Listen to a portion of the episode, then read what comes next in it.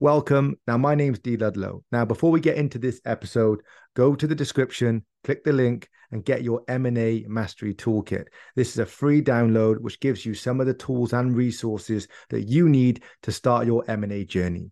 Don't forget, go to the description, click the link. It's a free download, and enjoy the episode.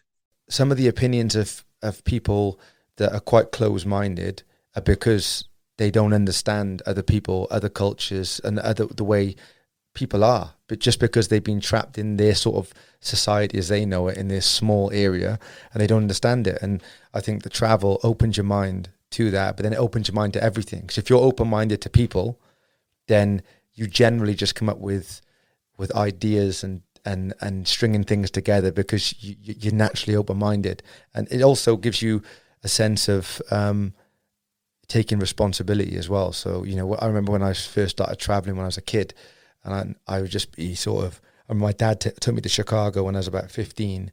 He went on some course and just left me to just do what I want. Which, looking back, Chicago, you know, maybe not. You maybe shouldn't have done it, but I had to work my way around the city to go to the shops to see things.